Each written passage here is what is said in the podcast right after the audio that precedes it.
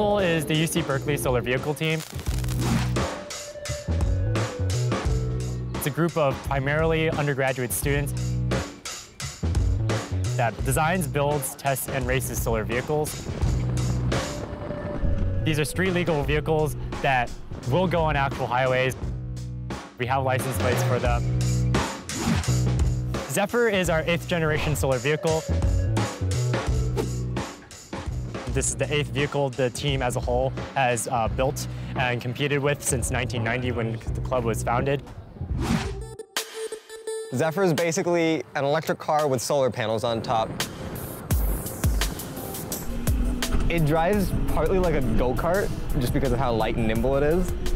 The fastest we've gone in Zephyr um, was, I think, close to 80 miles an hour. The average speed is probably 40 on like a really good day. On a really nice sunny day, it would probably take four or five hours to charge the battery. From a fully charged battery with no sun, we can drive for about two hours.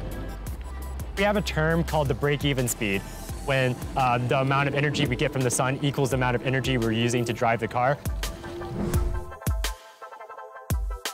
We could take it down to Death Valley where there's no gas station, no electric port station, and technically drive it as long as the sun is up and shining. Just last year, uh, we won at the Formula Sun Grand Prix at the F1 track in Austin, Texas. Being one of like the drivers during the first race that we've won in our like entire, I think it's like 20 something year history of this club um, was really amazing. It was super exciting because everyone kind of like runs out of our garage and like on the side of the tracks and just starts cheering and yelling every single lap. Like I never got tired of it. Tachyon is going to be our next generation solar vehicle. Tachyon, however, is going to be a multi-seater cruiser class vehicle. Uh, and what that means is that it's going to be a four-seater vehicle. In the real world, they're going to be looking more towards like the cars that we normally see.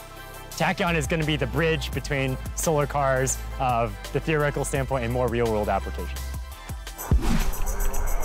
It is definitely a dream to potentially have solar vehicles become commercially available around the world.